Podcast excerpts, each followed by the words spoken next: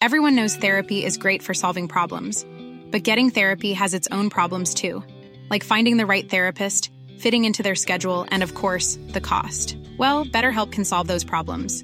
It's totally online and built around your schedule. It's surprisingly affordable too.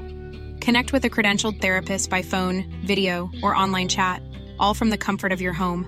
Visit betterhelp.com to learn more and save 10% on your first month. That's BetterHelp H E L P. Burrow's furniture is built for the way you live. From ensuring easy assembly and disassembly to honoring highly requested new colors for their award-winning seating, they always have their customers in mind. Their modular seating is made out of durable materials to last and grow with you. And with Burrow, you always get fast, free shipping. Get up to 60% off during Burrow's Memorial Day sale at burrow.com slash ACAST. That's burrow.com slash ACAST. burrow.com slash ACAST. Hey, it's Danny Pellegrino from Everything Iconic. Ready to upgrade your style game without blowing your budget? Check out Quince. They've got all the good stuff shirts and polos, activewear, and fine leather goods, all at 50 to 80% less than other high end brands. And the best part? They're all about safe, ethical, and responsible manufacturing. Get that luxury vibe without the luxury price tag. Hit up quince.com slash upgrade for free shipping and 365 day returns on your next order. That's quince.com slash upgrade.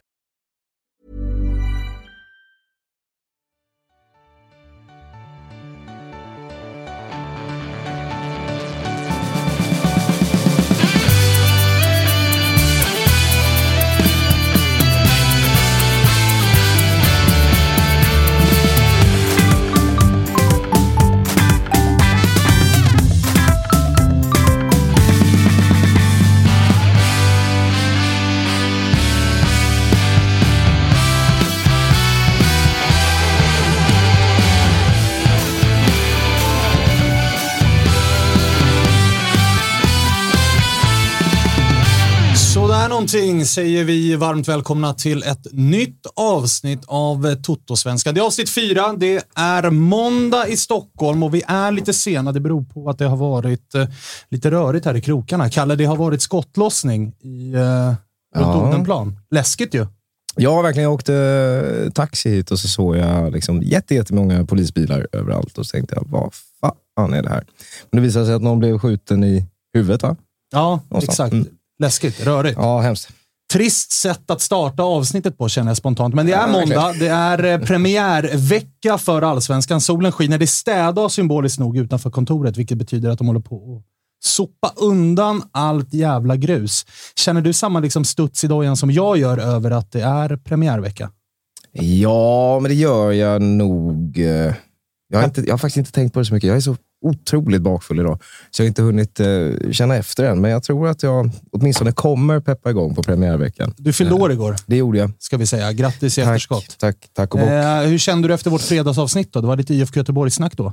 Ja, men du, fantastiskt. Det var väldigt skönt och, eh, och liksom få hö, lyssna så mycket eh, på någon som pratar om Blåvitt bara. Då Mm. mår man. mår man gott. Jag konstaterade i alla fall att Blåvitt är men lite underdogs. Jag säger inte att Mm. de vinner titeln i år, men jag säger att de kan bli lite farligare än vad folk tror, för folk har en tendens att snacka bort dem.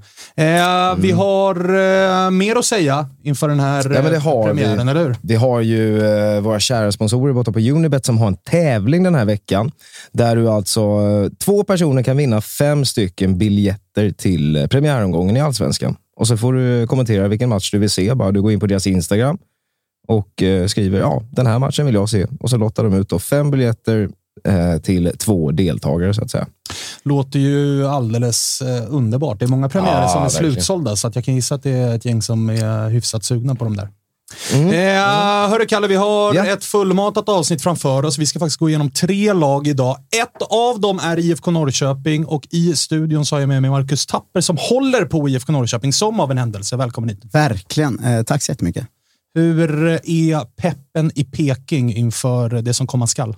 Eh, rörig. Det känns som första säsongen där man eh, nästan har kommit in i det här, nu vågar vi nog inte tro på det längre, modet. Liksom. Eh, att de senaste säsongerna har vi, man ju känt att vi har varit lite outsider. Liksom. Men nu har vi kommit femma, sexa, sjua, tre år i rad och eh, ingen vet riktigt om vart vi står riktigt känns det som. Eh, så att det känns, det känns det är peppigt, men man känner lite att fan, vi kommer nog sexa i år. Liksom. Eller, ja, du förstår känslan? Ja, jag förstår känslan, även om jag har svårt att riktigt relatera till den med tanke Ja, ja, på att jag ja. håller på AIK. Vår känsla är alltid ju att så här, det här kan vi nog fan vinna. Så att jag, men jag kan förstå vad du menar, för det är lite min bild av Peking också. Att man inte, lite samma som Blåvitt alltså. Att det är så här, tittar man på laget så är det så här, jo det där är bra spelare. Tittar man på tränaren så är det, jo men det där är en tränare som vet hur man vinner. Men man har också svårt att säga att ni är bättre än Djurgården, Malmö, AIK och sådär. Så att det, om allt stämmer, absolut, men svårt att sätta i en tabell här och nu. Ja, ja men jag tycker verkligen det är en sån... eh, Alla pratar ju jämt nu om den här skiktningen som har skett de senaste åren. Liksom. Alltså Malmö och Stockholmsklubbarna upp och sen ett litet hopp ner till oss och Elfsborg och sådär kanske. Eh, Men det kändes verkligen som vi hade ju... För fyra år sedan var det så här, allsvenskan kommer skiktas. Det är Stockholmsklubbarna, Norrköping och Malmö som har pengarna och trupperna. Liksom. Och sen känns det som att vi hamnade på fel sida precis av den skiktningen. Och nu känns det ändå som att det måste bli bra nu, annars kommer vi vara ett femte, sjätte, sjunde, åttonde platslag snarare än ett första till fjärde. Liksom. Köper det. Eh, vi ska prata mer om Norrköping vad det lider, men vi ska också prata om eh, två lag som, eh, det ena är nykomlingar, de heter GIF Sundsvall, de andra är Kalmar FF, som ju har gått och blivit eh, allsvenskans hipsterlag nummer ett. Ja, verkligen. De och Sirius, va? Alltså, de som man... Det var väl Sirius när Rydström var i Sirius, så egentligen får vi konstatera att det är Rydström som är allsvenskans stora hipsterguru. Mm, en bov i mitt liv med, för vi förlorar ju varje match mot Rydström. Alltså när han var i Sirius förlorade vi alltid mot Sirius, nu förlorar vi alltid mot Kalmar. Det är uppgivet innan de matcherna bara. Så jag, jag hatar ju Rydström, men det får jag väl ta med dem idag då. Det ska vi göra. Vi har Lyr med oss, men han kom på grund av den här skottlossningen då, så kom han sent, så att han är ute och käkar lite grann. Men han kommer in vad det lider. Vi kan väl börja där med, då med GIF Sundsvall. Vi ska prata med eh, Pontus Engblom bland annat, men vad är din bild av GIF Sundsvall? Min bild är ju att de ska vara i allsvenskan. Ja, väldigt härlig bortaresa. Jag tycker mycket om Sundsvall. Liksom. Eh, och som du säger, de ska ju vara här. Liksom. Sen är väl bilden av dem nu att det inte ser så jättebra ut. Eh, utan att, eh, ja, men tyvärr då kanske då, om man vill ha dem uppe så känns det väl som att de är en superkandidat till att, eh, till att åka ur i år. Vilket ju kan tyckas märkligt när man kollar in vad de har gjort den här vintern. För de har ju hämtat in allsvensk rutin i massvis. Som aik så minns man ju många utav dem med, med goda minnen. Alltså Rasmus Lindqvist och Robert Lundström sprang runt på våra kanter när vi senast vann SM-guld. De har Oskar Linnér i mål som ju har haft en ganska misslyckad utlandssession men har ju ett par fina allsvenska säsonger i ryggen. Där finns Pontus Engblom som garanterar en viss form av offensiv. Men ändå så har det inte riktigt sett jättebra ut här på försäsongen.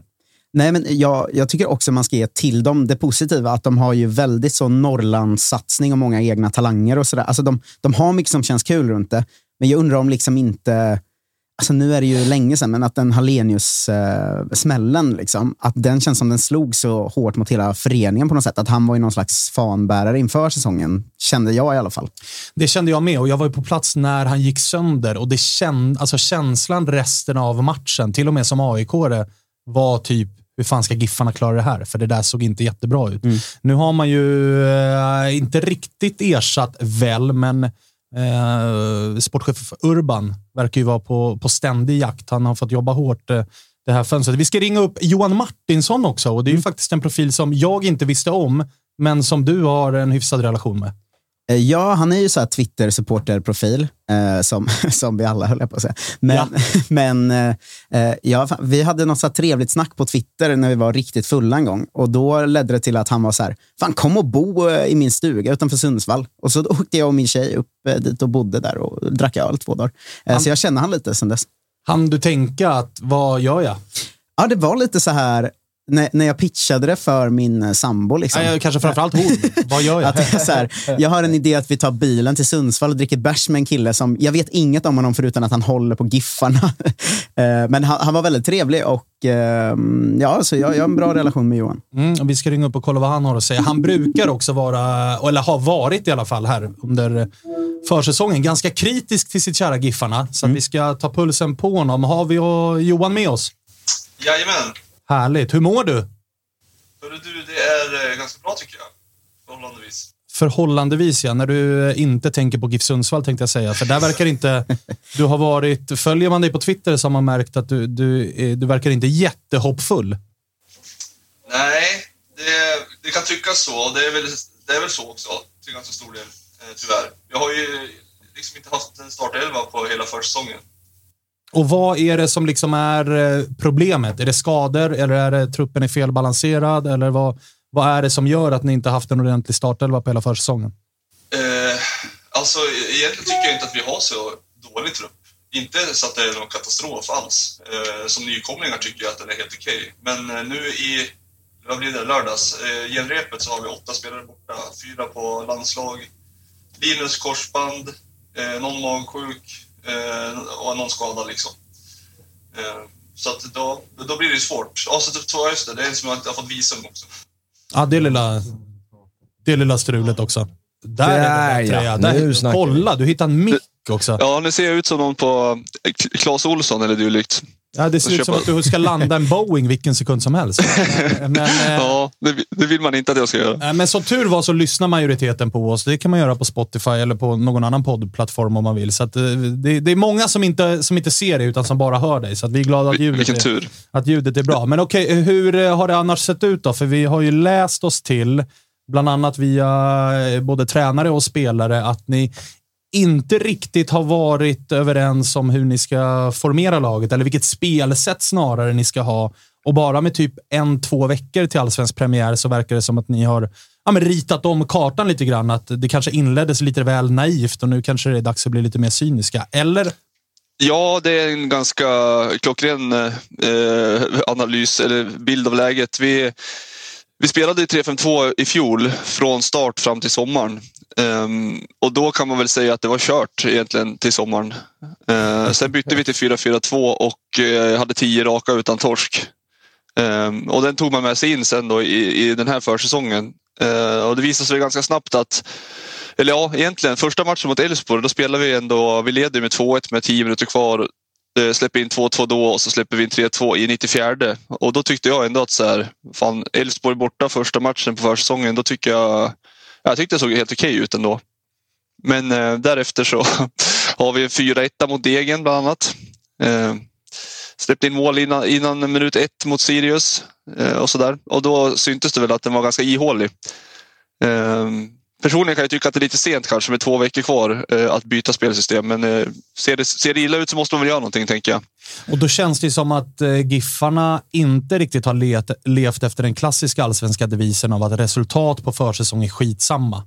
Eh, Nej, många har försökt eh, peppa mig genom att hävda att det är det bästa som finns att ha en dålig försäsong. Eh, men den går jag inte på. Nej, jag känner Giffarna. Det hör eh, jag det. Och vad är det som gäller nu då? Ifall det inte är 4-4-2, vad är det för eh, GIF Sundsvall vi kommer få se när, när vi drar igång? Ja, det är ju det är en återgång till 3-5-2 då, som eh, vi använder som någon slags trygghetspunkt. Det enda problemet är att den inte riktigt har funkat någon gång. Ja, det, låter, det låter ljust. Ja, verkligen. Nej, men det, det är egentligen, i min värld i alla fall en kvarleva från Joel Cedergren eh, som Henrik Åstrand var assisterande till 2018 när vi gick eh, så bra. Eh, och då spelade vi väldigt bra fotboll. Eh, då hade vi också ett eh, perfekt material liksom, ut, ut efter den, eh, den spelformen. Men eh, därefter, så året efter, då hade vi ju 98 procents bollinnehav varje match och hade noll skott på mål och åkte ur. Eh, och då tog man med sig den in i superettan. Då kom vi väl sjua första året med ett ganska bra superettanlag. Uh, vi kliver in i fjol med 3-5-2 igen. Går som sänken fram till eh, sommaren och sen byter vi spelsystem och så går vi upp. Eh, och nu när det trasslar lite, då går vi tillbaka till 3-5-2. Ett jävla hattande ifall jag...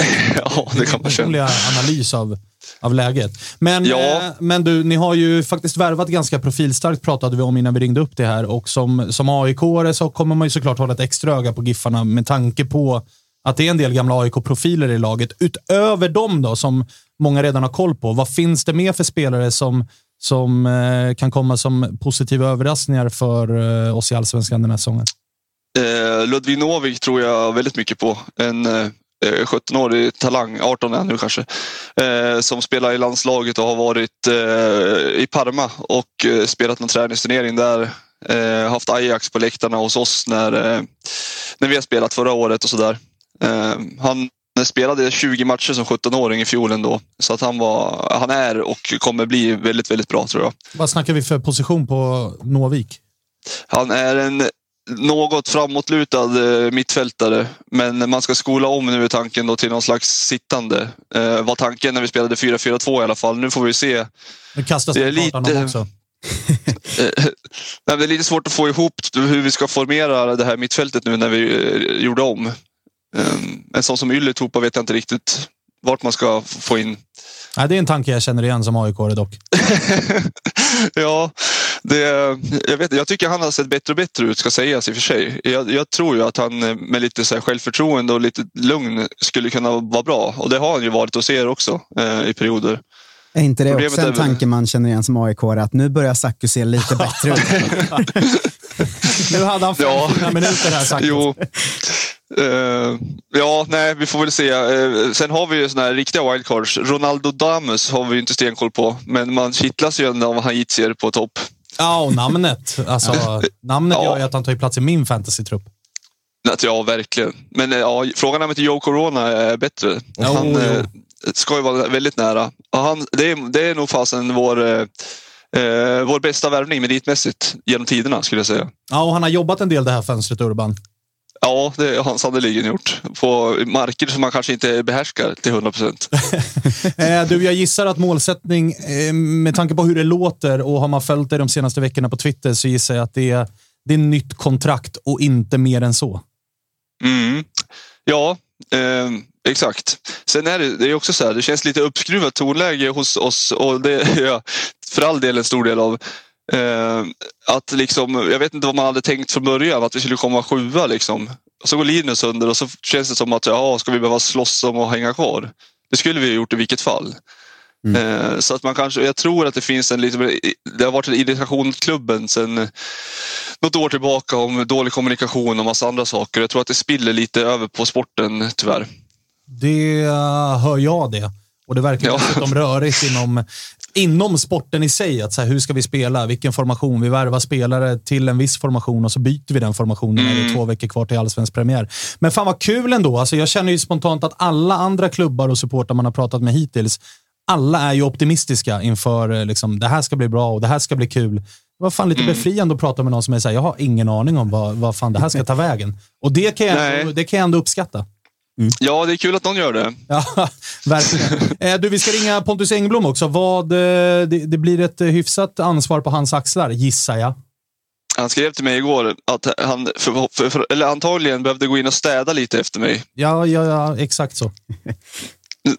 Ehm, ja, han, alltså jag tycker att han är fantastisk på många sätt. Dels en fantastisk människa, men han är en väldigt anpassningsbar spelare också. Ehm, I fjol så valde han ju att ta ett steg tillbaka kanske och eh, Linus eh, fick ligga lite längre fram och det gör han väl 10 assist och 10 mål Pontus. Liksom. Ehm, så jag, jag tror att han kommer vara bra. Han har ju varit, han har gjort mål nu på försäsongen också. Ja, är det något han gör så är det ju mål. Ja, verkligen. Han är, också, han är oerhört snabb, det tror man inte. Det ser inte så ut. Men jag tror han hade snabbast mätt, uppmätta hastighet i Superettan för typ två år sedan. Mm, ja, känns skarvat. Jag gillar inte sån statistik för jag köper den Nej, inte. jag- Vet ni vem som var vår snabbaste IFK Norrköping förra året?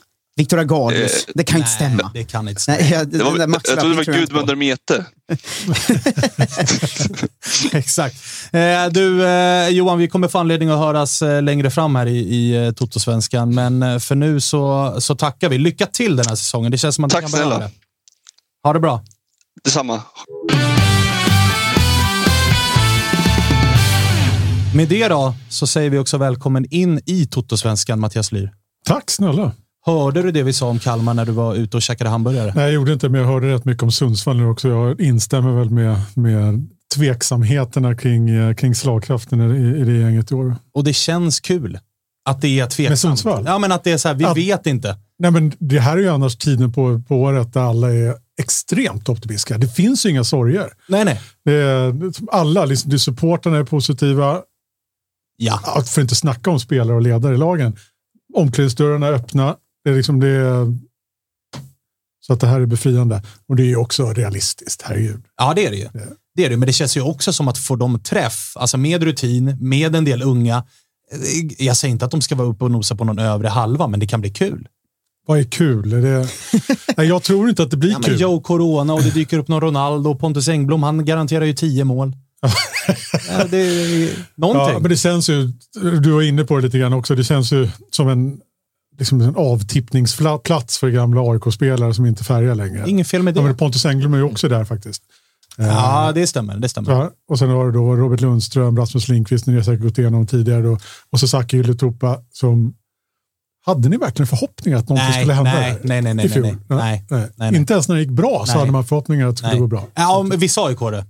Men eh, från podden Testa Stör, som jag ändå får sitta och representera någonstans här, så nej, det hade vi inte. Jag skämde ut mig lite där förra året. Eh, Att jag inför säsongen var så här, skulle, skulle vara lite smart och komma så här, jag tror fan Sacco lossnar nu. Att jag blev en sån aik som trodde på det, fast jag inte ens håller på AIK. Och jag vet inte hur jag kunde säga det i offentligheten. Det skäms Nej. jag för. Ja, det, efterhand. det är en spaning som, som aldrig flög.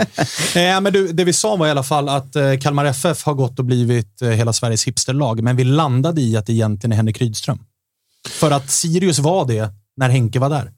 Nu är det Kalmar. Ja, nej, jag håller med dig. Jag håller med dig, men, men också att hela Kalmar, och då pratar vi inte bara om Kalmar FF, vi pratar om hela staden, är väldigt mycket Henrik Rydström. Han är ju han är störst där nere bara, så är det. Han har kommit in och bara vänt upp och ner på allting. Eh, och, eh, och sk- skapat hopp. Eh, det enda han inte riktigt skapar det är rusning till biljettluckorna, heter det det? Springer man till biljettluckorna? Det Nej, inte. biljettlänkarna. Ja, jag tror att man är uppe, man har sålt 6 000 nu till, till premiären mot Malmö. Den borde ju vara slutsåld egentligen. Det kan man tycka. Eh, Men det finns, det finns ett tvivel där, kanske liksom lite av en bortskämdhet hos, hos Kalmar FF-supportrarna. Att det inte liksom, mm, självklart att man ger sig ut. Men jag håller med, är det ett hipsterlag? Ja, men det är alltså ett hipsterlag som jobbar jävligt hårt. Är det. Alltså det finns ju, jag har inte upplevt, och jag har pratat med alla spelare som har varit i olika klubbar i olika delar av världen och ingen säger att de jobbar så hårt eh, och jobbar så mycket med fotboll som man gör i Kalmar FF. Alltså de är inne vid halv nio, nio på morgonen spelarna och går sällan därifrån förrän halv fem, fem. Och då är det teoripass, ibland kan det vara dubbla träningspass. Man delar upp, ibland som man forward för sig och, och backar för sig och sådär. Och så, så, och så tillsammans på eftermiddagen. Och, eh, han lämnar inget åt slumpen i alla fall. Så att för att vara hipster så är han eh, jävligt pedantisk. Ja, men det har ju blivit laget som liksom folk pratar om som en sån här, man vill inte bara prata om de självklara, men då ska Kalmar in där också. Med all rätt med tanke på vad han har gjort med både Sirius och med, med Kalmar. Sättet de spelar fotboll på, förväntningarna som finns, kravbilden som finns, men som liksom överträffas. Ja, men det är just det. Och det, det, där är ju också där är ju också lite risken med det man håller på med i Kalmar FF. Man har, man har alltså satt upp en femårsplan där allt från Oh. marknad till... Ja, Då ringer det varningsklockor. Ja, det- det ja. ja, jag är med. Men allt från marknadsplan till ja, ekonomi till hur man ska spela på planen. Och då, då ska man då alltså spela som, som Henrik Rydström vill spela. Som han, det, det, det är liksom sättet han introducerade i fjol. Eh, och det kan man göra. Det har ju fler försökt göra, men det är ju inte så jävla enkelt. Liksom. Och man har hängt upp väldigt mycket av den här femårsplanen just på Henrik Rydström. Känner jag. Skulle du fråga Kalmar FF-föreningen skulle de inte säga att det var så. Men jag känner det. Den här, den här femårsplanen hade inte ens varit hade inte existerat om det inte hade varit för att Henrik Rydström hade kommit tillbaka förra året. Det brukar ju ofta vara ett dåligt eh, halvår, så då är den där femårsplanen borta och det kommer in någon De ny tränare. Och så, och så är det något nytt eh, på gång. Vi ska fortsätta lite GIF Sundsvall. Vi har med oss eh, Pontus Engblom. Har ni någon eh, femårsplan uppe i Sundsvall? Eller? Ja, det är klart vi har. Allsvenskan skulle vi vara i. Så att, ja, den har vi bockat av. Ja, fan vad fint. Du Martinsson, var han för hård eller, eller hur lyder dina tankar om er försäsong? Ja, nu hörde jag inte vad han sa, men Ah, eh, jag kan tänka mig att han, han svingar lite grann. Men det hör väl till. Så vi kan väl börja med att erkänna det alla vet att vår försäsong har ju varit rörig eh, och eh, stundtals alltför dålig. Men eh, det har inte delat ut någon poäng än. Så att, ja, vi, vi gamla i, i gamet känner att ja, när försäsongen är slut, det är då, då vi börjar lira på riktigt. Eh, det låter ju positivt. Du, han, han drog en liten recap också över deras senaste år och det vi kunde konstatera var att det har varit lite hattande just med formationsmässigt. Det har varit 3-5-2, sen 4-4-2, sen 3-5-2 och så gick 3-5-2 åt helvete första halvåret i superettan och så byter man till 4-4-2 och så nu på försäsongen, nu ska ni tillbaks igen då till, till, till 3-5-2. Vad är det som gäller egentligen? Ja, det har ju varit lite av ett eh, sudoku. Eh, mycket siffror. eh, sen så, Fast det är samma Samtidigt- siffror. Så att det, ja, eh, samtidigt så har det ju varit för oss att vi har ju ja, som vanligt uppe i Norrland har vi haft en ansträngd ekonomi, framförallt efter de åkte ur där 2019. Eh, och med nystarten vi gjorde så hade vi ganska smal trupp både 2020 och 2021 och ja, har fått anpassa siffrorna efter vad vi haft. Sen har vi väl känt nu under försäsongen att det vi ville bygga vidare på med vårt 4-4-2 blev lite ihåligt och ja, kände att vi måste stoppa blödningen med och få en gubbe till där bak och, och få lite fler spelare centralt. Eh, så sen är det någonting som vi, som vi har spelat förut med ja, men blandad succé. Men samtidigt så har vi lite andra spelartyper nu också. Så att, eh, vi hoppas att vi kan växa in i den här gången. Jag tänkte på det också. Vi pratade om gamla AIK-profiler. Ni har ju värvat en del under det här fönstret som ju kan det där 3-5-2-systemet med eh, Rasmus och, och, Robban på kanterna och Oskar i målet. Sacco Ylätupa var ju med under Norlings, den här 3-5-2-eran också. Vad, vad, vad, säger du om ert fönster? För det har varit eh, många spelare in.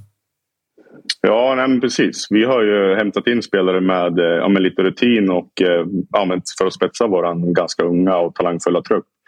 Sen så, det är klart, alltså, som jag sa, när vi har... Eh, vi måste anpassa vårt spel efter de spelare vi har. Eh, och det känns som att det, det finns, eh, finns kvaliteter för att kunna göra 3-5-2 till, eh, till någonting spännande. Och sen så så handlar det som alltid om att få en bra start och få, få lite lugn. Eh, men ja, det ska bli kul att det drar igång. Unga talanger nämnde Martinsson också. Ludvig Nåvik verkar ju vara oerhört spännande. 17 bast redan med ganska mycket erfarenhet från superettan. Ajax ska tydligen ha varit där och kikat redan. Va, vad säger du om honom?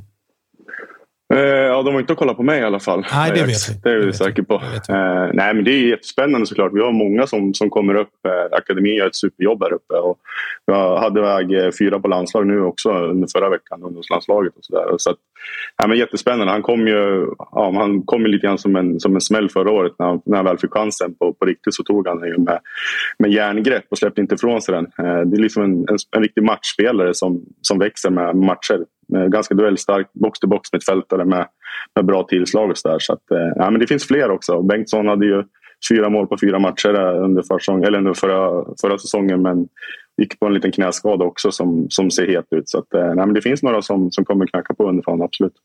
Eh, och Martinsson var inne på att det, var, det är klara kontraktet och, och inget mer. Eh, jag tror att det kan bli, det kan bli helt okej okay med tanke på den rutin ni ändå har i det här laget. Lyr skakade lite på huvudet och kände att ah, det här kan nog bli jävligt kämpigt. Hur, hur är tongångarna i laget? Är, det, är ni inställda på att ni ska vara där nere och, och kämpa hela, hela säsongen eller känner ni själva att det finns en höjd här att jobba med? Nej, men det är klart att det alltså jag förstår att vi blir tippade i botten. Eh, dels med, med tanke på att vi är nykomlingar men också ja, som det har sett ut stundtals. Eh, men samtidigt så är väl det någonting att vända till, till någonting till vår fördel. Eh, bygga lite grann vi mot resten-känsla. Sen det är en ganska, ganska jämn serie här där, där man kan ta poäng av alla mer eller mindre på en bra dag. Så där, så att, eh, men vi är fullt medvetna om att det kommer bli, kommer bli hårt jobb som kommer krävas och så får vi fightas där nere. Sen så ja, får man ju se hur, hur vi kommer ut ur startblocken och sånt där. Men ja, det ska bli sjukt kul att, att det drar igång. Och jag ska ju faktiskt göra eh, allsvensk debut med GIF Sundsvall. Jag har ju spelat i några få matcher i AIK men det börjar bli tio år sedan. Så att, eh, för egen del så, är man lite kall på grönbete här nu sista veckan när vi, när vi ska ladda upp för, för en premiär. Du, det förstår jag. Och förra året i Superettan 10 mål, 10 ass. Du blev lite av, eh, ja men du gjorde lite både och. Nu med Linus borta eh, så gissar jag att det kommer vara fler mål än assist för Pontus Engblom? Ja, det var lite skarvat. Jag, jag kom inte över 10 strecket förra året, så det var lite av en flopp. Eh, jag landade på 9. Eh, så var det någon, någon assist, assist färre. Men, nej, men det är klart, alltså med, med Linus borta, det tragiska som, som hände med hans knä där som, eh, eh, som vi måste hacka i oss. Det finns liksom ingenting att göra, men det är ju självklart skittråkigt för oss och, och för han och för hela klubben och, och staden och allt det där. Så, att, så kommer det ju... Ja, den här, jag kommer få säkert en liten annan roll där det kanske handlar om att vara lite mer sist på bollen än, näst sist som det var förra året. Och, ja, det gäller väl att sätta dit dem, träffa innanför stolparna och förbi målvakten. Så, så ska vi hoppas att det blir ett, ett par bollar i år också.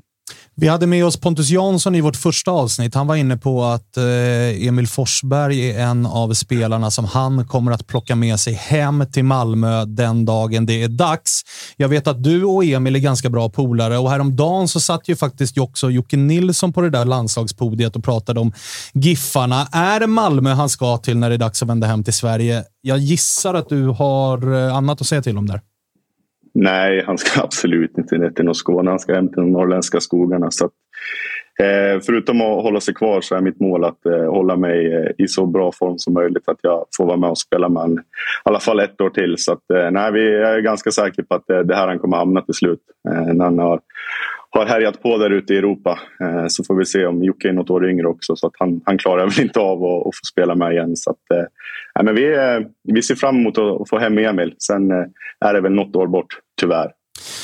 Det vore ju mäktigt att se er ihop. Eh, annars så det är ju inte helt fel för dig att han är ute något år till också, så att du kan låna kåken medan han Och bilen. Och bilen också, ja. Den med. Den med. Eh, hörru, kör hårt då, så, så hörs vi. Tack för att vi fick prata med dig. Ja, men tack själva grabbar. Kör hårt. Vi hörs. Tio mål, säger jag. I allsvenskan? Ja. Nej, säger jag då. Du säger nej. Men jag måste åtta. säga att jag är... Åtta mål gör han. Ja, Åtta. jag måste ändå säga att det faller ju ett jävla ansvar på honom. Så att han kommer ju få sina lägen, tror jag. Tror han kommer Men, växa med det ansvaret? Men jag undrar men på det alltså här med, med formationsgrejen nu. Eh, hur det, det hade, äh, borde jag frågat honom egentligen, det vet ju inte ni. Men hur hårt man har satt nu att så här, nu ska, ska vi tro på 3-5-2. För när de har hattat som de har gjort fram och tillbaka varenda säsong, i säsong.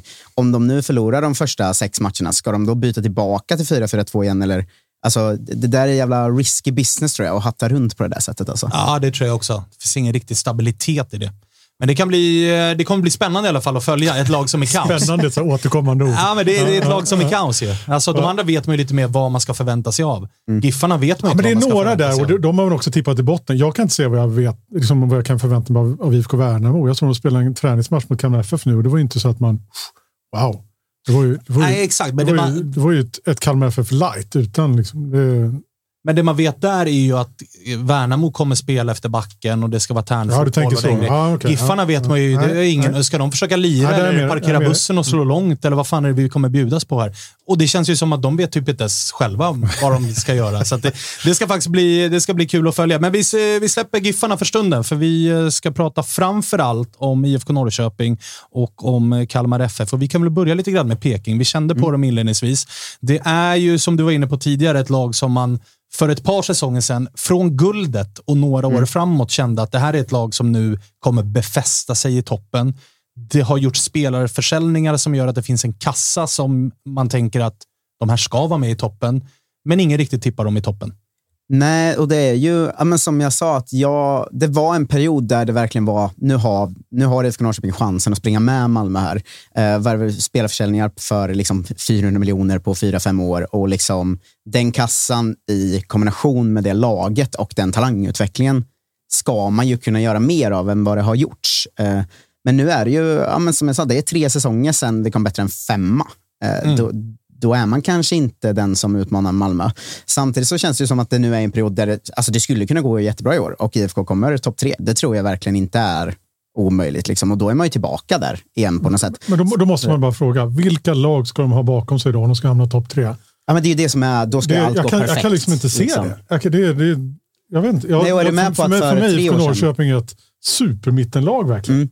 Men är du med på att för tre år sedan såg man ändå dem som ett av lagen som skulle kunna Absolut. springa iväg? Liksom. Eh, och det menar Och om, plånboken nu gör att man borde kunna vara där, men man är inte där. Ja, om- Känslan är att klubben nästan har fokuserat eh, nästan mer på att sälja spelare Mm. än att leverera resultat. Och det har varit en återkommande kritik från, från supportrar eh, också. Ju. Men om jag ser tillbaka på 2020-säsongen, den som startade för två år sedan, att man kommer sexa när laget från början består av Isak Pettersson, Filip Dagerstål, Rasmus Lauritsen, Simon Tern, eh, Tor Arinsson, Totte Nyman, Haksabanovic, Jonathan Levi. Alltså det är ju, det är ju flopp.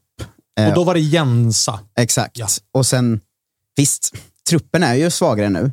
Kassan verkar också vara svagare, för jag vet inte vad som hänt där. Liksom, ryska klubbar som inte betalar eh, och sånt. det är väl otroliga Eh, fordringar som de sitter inne på. 70 miljoner och sådär.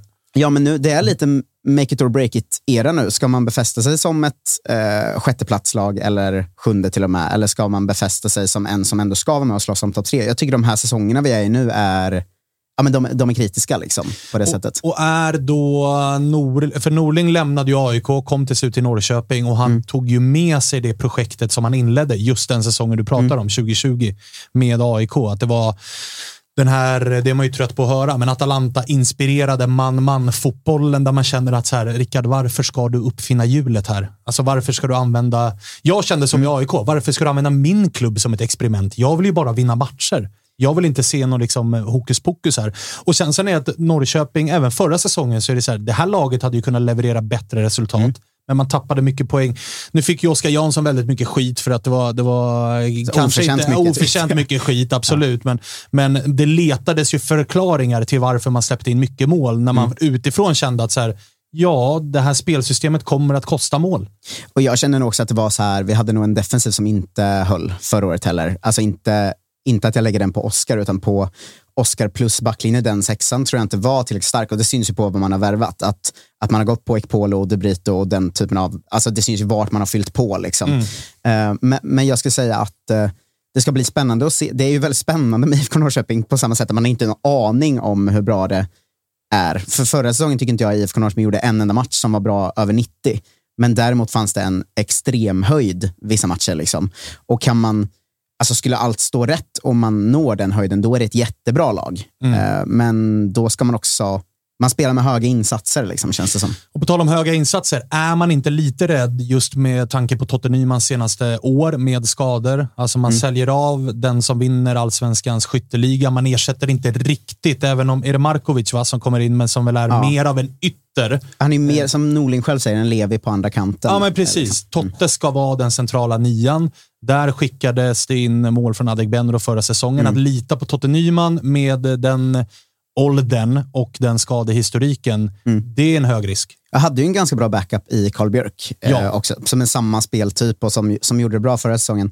Eh, och sen nu har ju han sålt, satt ju på utgående det här året och så. Eh, men det är en superrisk att inte att inte ha en backup till Totte. Totte går ju sönder ofta. Liksom. Det är som när, när jag kollar på IFK nu, om han har gjort ett mål efter en kvart så är jag så, byt ut. Vi kan inte riska honom. Eh, han har gjort sitt nu. Eh, men, men det är en jätte, jätterisk och den är lite den är ju lite konstig i, i satsningen som görs. Att man gör ett fönster där man, man går på Ortmark, man går på Ekpolo, man går på De Brito. Det är tre riktigt bra allsvenska spelare. Man går på Eid och Markovic.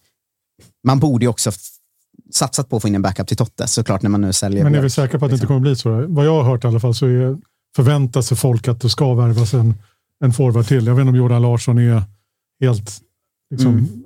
bortom räckhåll. Jag vet inte, alla vill inte gå till Helsingborg i alla fall. Va?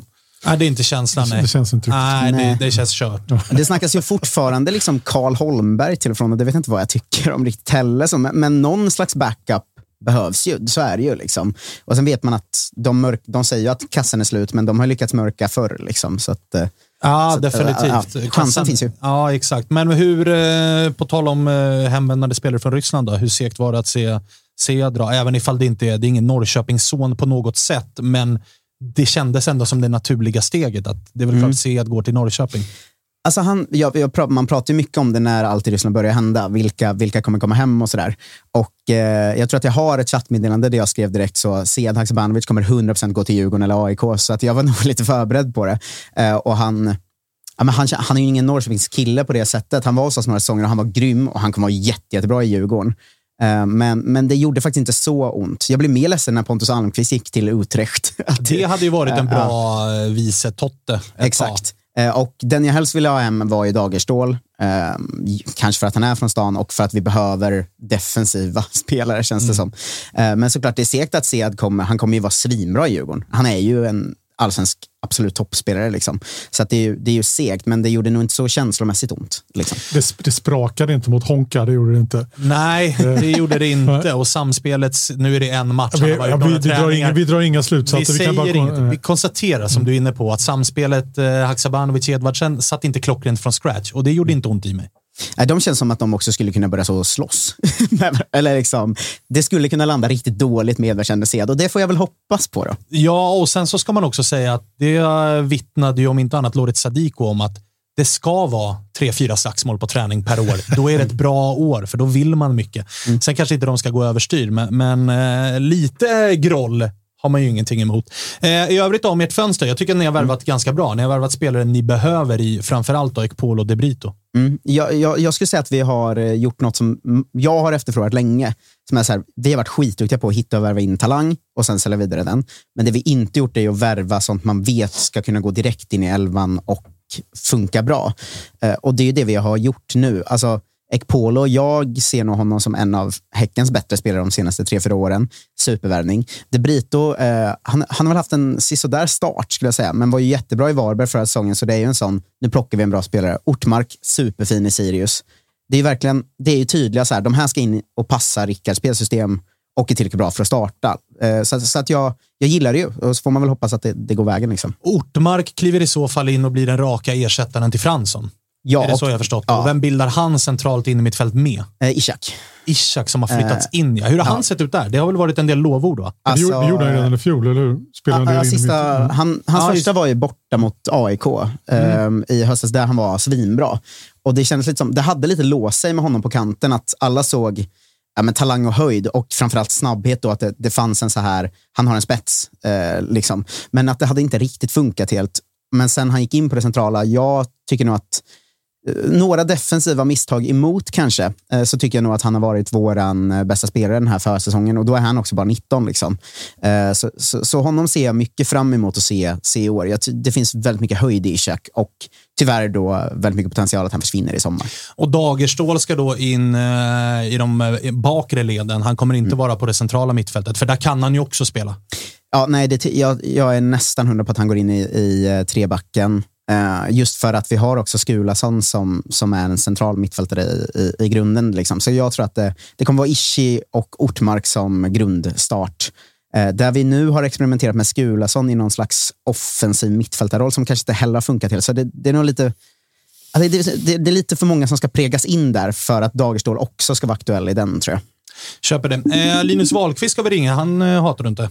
Nej, jag har, lite, jag har lite ångest nu för att jag var väldigt full i fredags och eh, ringde Wahlqvist och bad honom lämna en videohälsning till min kompis. Så jag, Okej, men då kanske du ska få inleda med att be om ursäkt. För nu har vi nämligen med oss eh, Linus Wahlqvist. Du, eh, Marcus Tapper var på lyset i fredags. Alltså, det märkte jag inte. Ja, men skönt. Ja. Eh, men jag sa att jag skämdes lite för att jag full hörde av mig till dig, Totte och Oskar Jansson och frågade om videohälsningar. Det var ju lite oförskämt av mig. Men eh, du var ju snäll och skickade den, så du, du skötte dig galant. Ja, men det är som vanligt när du skriver så måste man spara ju. Du, eh, hur mår du? Eh, jag mår bra tack. Eh, som sagt, en vecka kvar till, till premiär så det, det är full, full fart och fullt fokus och det är mycket, mycket glädje i kroppen. Så det, det är bra. Det börjar bubbla lite grann nu gissar jag, va? att det är dags igen. För den här försäsongen, det är ju inte jättekul gissar jag. Nej, sen måste man väl säga att det har blivit bättre med kuppen. Sen blir kuppen speciell också eftersom att man går från 0 till 100 och ska spela tävlingsmatcher. Och ändå en titel och Europaspel och allt men eh, det är klart att januari till, till april eh, är lång tid. Eh, sen, sen gör kuppen det bättre nu för tiden men det, det är lång tid innan allsvenskan drar igång. Du, hur är känslan i laget då? Vi har suttit och typ gått igenom er startelva nu och känner väl att ni har förstärkt ganska bra ändå. Vi har varit lite inne på att eh, Norlings, eh, det här man-man-spelet, eh, lite halvrörigt ibland, men också en ganska rejäl höjd. Hur känner ni hur känner ni inom laget från förra året? Börjar ni få, få grepp om det Norling vill nu? Ja, men eh, den här säsongen så dels så eh, Rickard började sitta i, i AIK som, som du vet.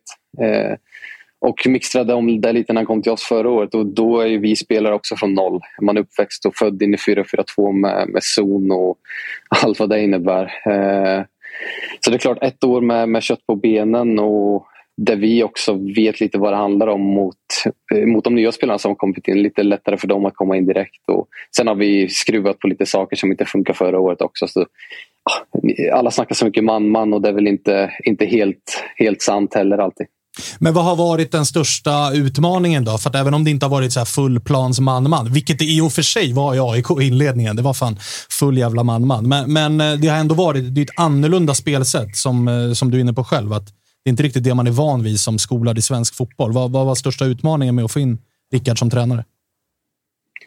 Nej, men som du säger, så man, man är född, född och uppvuxen i, i zonförsvar och 4-4-2 och sen spela, spela man-man på, på stora delar av planen i alla fall är man inte van vid och det är klart att det, det tar lite tag och att det ska sätta sig. Sen är det oftast enklare för, för forwards och för oss eh, försvarare där vi oftast har våran gubbe men över hela plan och få det att hänga ihop är svårare med man-man. Eh, och det är väl lite sånt vi har skruvat på till den här säsongen att kunna täcka lite ytor också och inte, inte bara ha våra gubbar.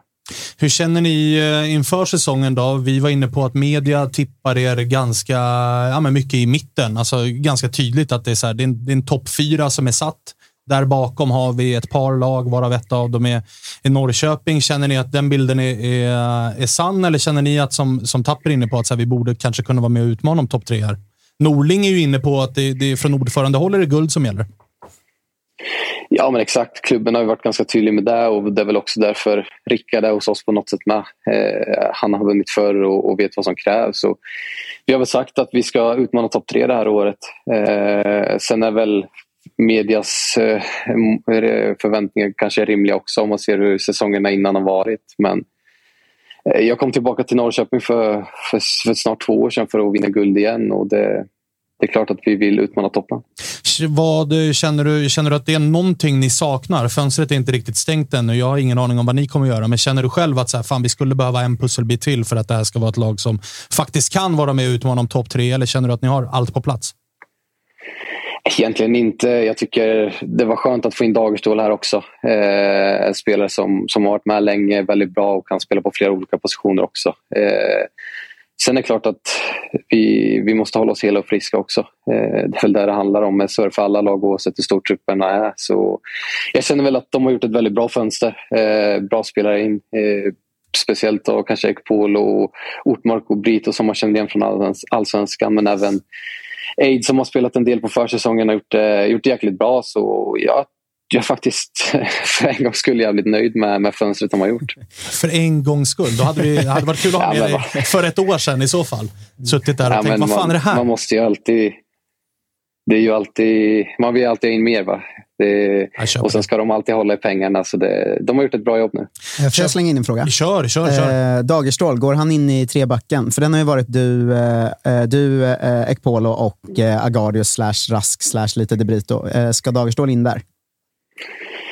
Det är väl tanken. Så såg det ut senast mot AFC i alla fall. Och eh, jag tror till och med Rickard var ute och sa att han skulle spela till vänster. Så det, det är väl där tanken är. Att ha mig centralt, Dagerstål till vänster och Polo till höger. Speciellt nu när Viktor är skadad också.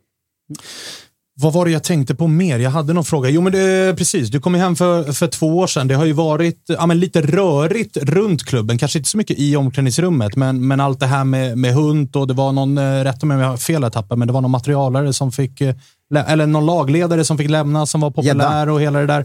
Vad, vad, hur, hur mycket påverkar sånt liksom, omklädningsrummet och laget?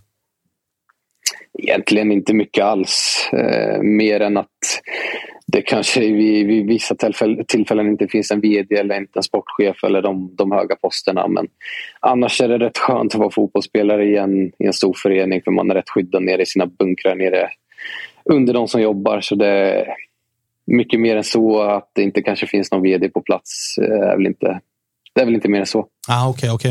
Eh, du, eh, ditt kära eh, Peking brukar ju också vara en klubb som släpper fram en del eh, unga, lovande, spännande spelare som man knappt har en aning om vilka det är. Och låt oss vara ärliga, inför förra säsongen var det väldigt få som hade kom, koll på Adegbenro. Han kom och, och vann skytteligan och kostade väldigt, väldigt lite. Har ni några guldkorn i truppen den här säsongen som det inte pratas så mycket om, men som du känner att det här kan nog bli ett genombrott?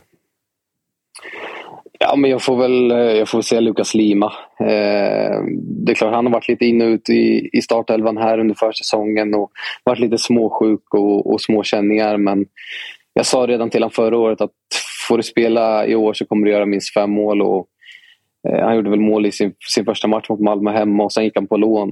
Eh, så jag tror han kan få, få han hålla sig frisk och, och träna hårt och, och lyssna noga på, på Totte, vad han har att lära, så tror jag han kan få sitt genombrott. Lyssna noga på Totte låter klokt. Det ska man alltid göra. jag misstänkte att du skulle hålla med. Eh, du, eh, Linus, kör eh, hårt. Tack för att vi fick prata med dig. Tack själva. Vi hörs. Ciao. Nu blir jag, man blir alltid eh, liksom optimistisk igen när man hör spelarna prata. Så nu känns det, vi, fan vi kommer ju topp tre. Ja, ja, ja. Du, du Direkt känner, kände jag det. Du känner säkert, Lyre, du, du, jag ska inte säga att du skakar på huvudet, men du är inte lika säker på topp tre. Jag är säker på att inte bli topp tre kan jag säga. Ah, okay. ja, men herregud, vilka lag, återigen, vilka lag ska man bakom? Det är väl fem lag man kan, man kan sätta där uppe med som, som känns rätt givna. Bakom där, ja, möjligtvis. Liksom. Men, jag, Men vi kommer alltså, fan före Kalmar i år tror jag. Men det är, så, ja, det är också, det är också ett mål. Men det är eh, för en av Sveriges största klubbar. Men så här. Jag tyckte liksom i den här kuppmatchen mot, mot Hammarby. Där är ju, där, båda lagen är ju sig själva lika på något sätt. Mm. Så det känns spetsigt och det känns spännande och, och målen kommer men det känns poröst också. Det finns inte riktigt det här att man kan hålla i, att man inte kan hålla i en 2-0-ledning. Nej. Och den känns inte ens säker. Den känns inte ens, man vet att det kommer hända. Något då kände man vilka losers vi blivit. Alltså när vi gjorde 2-0 och hela snacket på läktaren var så här, fan vi kommer tappa det här. Alltså, alltså även när vi gör 2-0 så är alla så, fan vi borde få in en trea så vi kan få kryss i alla fall. Liksom. Att då har man ju hamnat på en speciell plats eh, ändå. När folk börjar sä- säga att 2-0-målet kom för tidigt, Ja, då, man, då, är defensiven inte bra. Alltså, man så. undrar lite hur de känner ändå, liksom, när när Norling kommer till IFK Norrköping. Jag menar det, när han körde sitt experiment i AIK så, och det gick åt pipan. Liksom. Och så kommer Bartosz Jelak in och kör samma gamla AIK-taktik som AIK alltid har kört. Ja. Och det tar ett och ett halvt år så hamnar man på samma poäng som guldlaget. Va? Ja. Eh, hela vägen in. Men sitter man, varför kan man inte bara köra så då? Liksom, undrar man tänker i Norrköping nu. Ja, nu, ska- nu, ska, nu är det vår tur att köra det här. Liksom. Vi har ingen chans att vinna, men jag vet inte. Det är lite det jag menar, att det känns som att han ska uppfinna hjulet. Att det ska vara så här, jag ska vinna på mitt in- sätt. Ja, men kommer man inte topp tre, då löper han en stor risk att få sparken. Hur kände du som supporter när han satt på upptaktsträffen och sa att eh, min ordförande säger guld, jag säger topp tre? Alltså det, det är en hög ribba.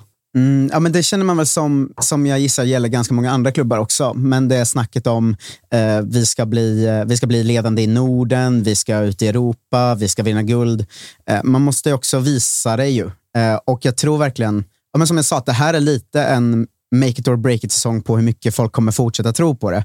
För att nu, eh, förra säsongen kom vi sjua, säsongen innan det kom vi efter Mjällby. Eh, alltså, då, då kan man inte samtidigt säga ledande i Norden, det går inte. Liksom. Nej, det rimmar inte. Eh, och, och det är det jag menar, så här, skulle, skulle Rickard nu komma topp tre i år, då, då har han ju gjort det han har sagt och då kommer ju tron kunna finnas kvar.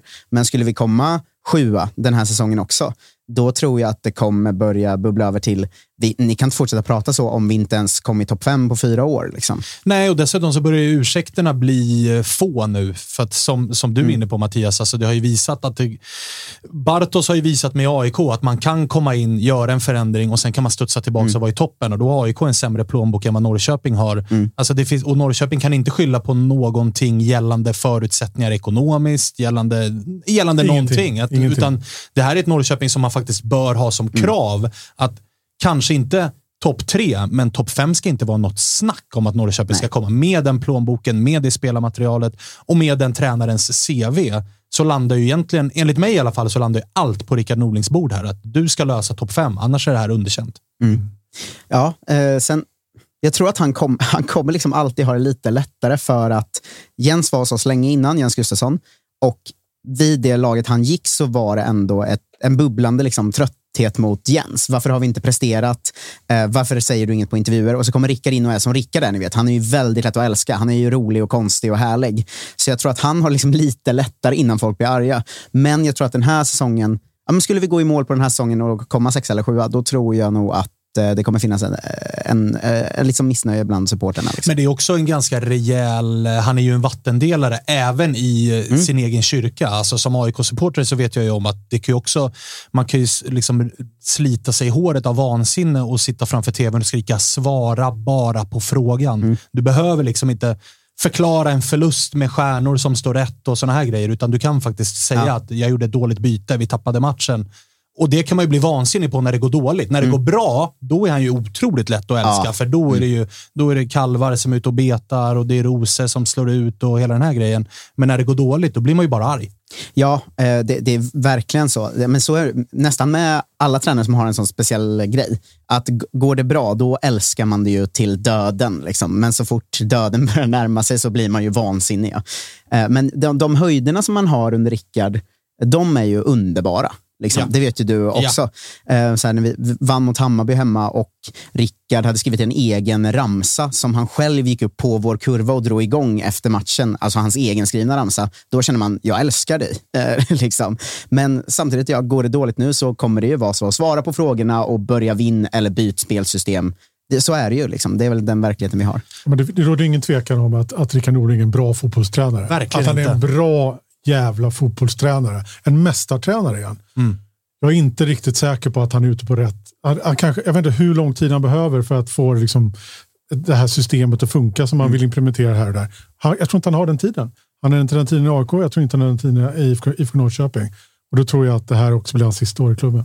Jag hoppas ju såklart att det lossnar och det funkar perfekt. För då, då tror jag höjden finns och spelarmaterialet finns och allt det finns. Men, men jag vet inte hur länge till jag tror på att det kommer lossna. Liksom. Men landar ni in på en ny eh, sjunde, sjätte, åttonde plats där någonstans? Tror du att vi sitter här om ett år och, och ser fram emot Rickard Norlings IFK Norrköping? Eller är det här säsongen där han faktiskt också måste leverera resultat? Ja, alltså snacket har ju satt honom i en spe speciell situation. För att som ni säger, att jag ser ju en bättre trupp hos Malmö, en bättre trupp hos AIK, en bättre trupp hos Djurgården, bättre trupp hos eh, Hammarby. Eh, de fyra tycker jag givet har bättre. Elfsborg tycker jag också har bättre, ja. Eh, och jag ser ju att vi har ungefär en jämnbördig just nu med... Ja, men vi, om jag sätter dem så här sjätte till åttonde del, som är liksom vi, Kalmar, IFK Göteborg då kanske. Eh, nu har man helt, eh, det tog ett år, sen glömmer man Häcken fullständigt, men det får vi unna oss att göra. Eh, men så egentligen, de har satt sig i en lite dålig sits med snacket. För att skulle man bara ha sagt att ah, vi, vi ska göra så, så bra vi kan med den här truppen, då hade man kanske tänkt att ah, men en femteplats är okej. Men nu när de är ute då och säger att vi ska vinna guld eller vi ska komma topp tre, då har de ju själva satt sig i sitsen där det blir ohållbart att komma sjua. Ja, de, de sätter ju själva den, för den kravbilden har ju inte funnits från media, inte från supportrar, inte från experter, inte från oss utomstående som följer serien, utan den kommer ju från ingenstans, ifrån Rickard och klubben själv. Det är guld eller topp tre. Det är liksom minimi. Det, det, det var typ det enda på hela upptaktsträffen när man faktiskt hajade till och tänkte, oj, det här, Ja. här säger han faktiskt något. Ja, men för du har ju en superpoäng som är väldigt ovanlig, som är att supporterna tror mindre på det än, än styrelsen. Ja, det är sällan- det är sällan det är så. För att alla, jag, jag känner ju hur många IFK-supportrar som helst och jag har inte hört någon supporter säga att i år eh, borde vi ta topp tre eller guld. Utan det alla supportrar säger, ja, men det, det ser lite svajigt ut, vad kul att dricka öl, vi kommer säkert sjua. Eh, och det är så ovanligt att supporterna har liksom eh, mindre positiv syn på det än, än, än klubben själv har. Ja, ja, ja. Eh, Jag har nästan aldrig sett det förut. Men så är, så är det nu då. Eh, utifrån då Mattias, känner du att om Peking då ligger sjua, sexa, åtta där någonstans och vi kliver in i eh, det här en månad eh, sommaruppehållet som vi ska in i, vilket är väldigt märkligt att vi ens har. Mm. Det är det läge redan då att kanske byta tränare. Jag tror det spelar väldigt, väldigt mycket roll också hur Rickard Norling och hans vad ska man säga, sätt att leda passar i IFK Norrköping också. För det är ingen skitenkel människa. Det, kan, det, är, det är nog för, liksom, och han har ingen skitenkel ledarstil heller.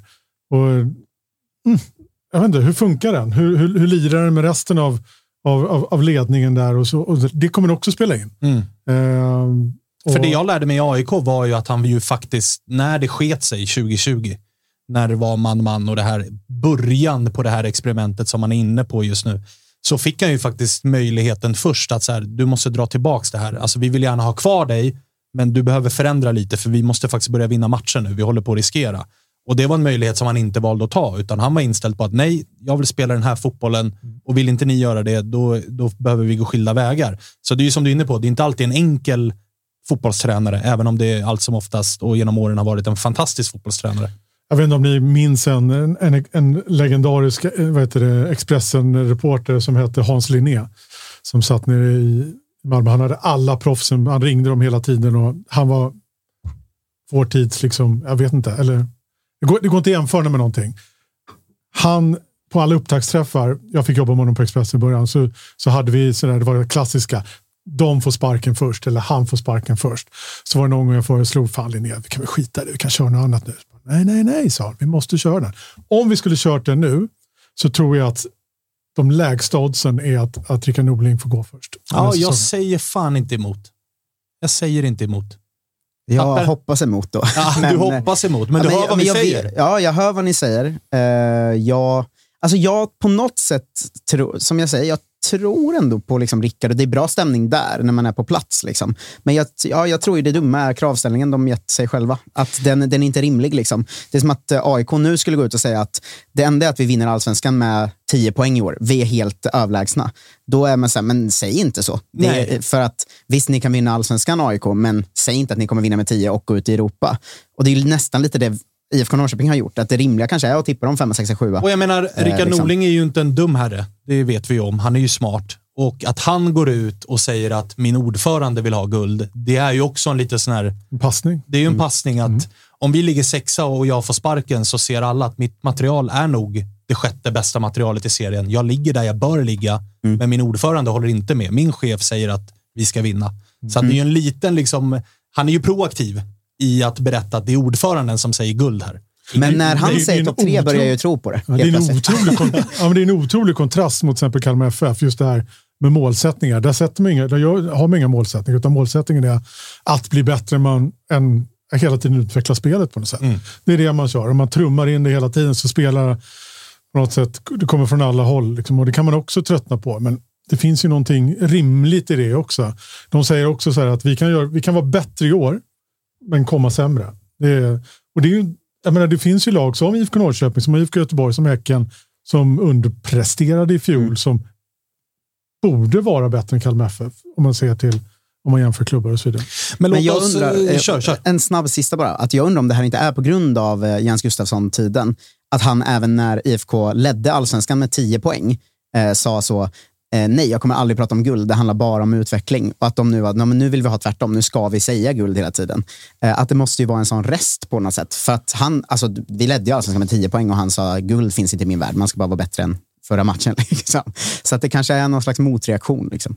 Ja, och där är han ju också sällan dum, Rickard. Han är bra på det där mentala. Allt som oftast. Vi får se hur väl det faller ut. Eh, vi lämnar Peking för stunden och så switchar vi över lite grann till Kalmar, dit ju du har eh, flyttat nästan i alla fall. Ja, deltidsflyttat. Deltidsflyttat. Det är barometern som gäller och punktbevaka, inte bara Kalmar FF, utan all fotboll i Kalmar. Ja, det blir IFK Kalmar också. Som då, Ja. Det finns ett, eh, ett lag i allsvenskan på, på damsidan också. Och eh, hur är det? Det är ju en ganska stor switch att gå från att liksom bevaka hela serien, hela allsvenskan, utgå nytt- från Stockholm till att gå in och zooma in på två klubbar. Ja, det det är, jag skulle säga att det var 75 procent Kalmar FF. Mm. Kanske ännu mer. Men det är, det är roligt, det är det. men det är ju så nytt så det är svårt att liksom säga att det här, kommer, det här kommer vara fantastiskt för all framtid. Men så här långt är det fantastiskt. Det har varit skitroligt. Och Kalmar FF är ju en spännande klubb. Och det är ju Henrik Rydström är ju där och det gör allting väldigt, väldigt intressant. Eh, och, och så här långt har det ju motsvarat alla förväntningar tycker jag. Hur är, det vart ju en jävla snackis igår på sociala medier eh, att eh, Djurgårdens damlag skickade ut en spelare och det var stängt media för resten. När man kommer då från barometern ska punktbevaka Kalmar, hur, hur är dörrarna? Är det, är det svängdörrar? Eller Ja, det är svängdörrar. Ja, det, det är, är det är det. liksom lite så att reporterna kan koderna in i guldfågeln. Du vet, in till. Ja, men nästan så. Liksom. Det är, Det måste vara befriande. Ja, men det är befriande. Och sen finns det också det här, men det finns också en svårighet att, att bevaka ett lag som, som lokal tidning. Eh, för att blir det lite, blir det lite som att fnurra på tråden, då är det jobbigt. Då kan det bli jobbigt. Och så har det ju varit. Och, menar, jag och Rydström har redan rensat luften en gång efter en podd och sådär. Så att, och det är väl någonting som kommer hända igen. Det räknar jag iskallt med. Liksom. Vad sa du då som fick Rydström att känna att nu, Nej, nu ska vi... Var, jag sa ingenting egentligen, utan det var vad jag skrev och jag skrev det som han sa. Eh, det var...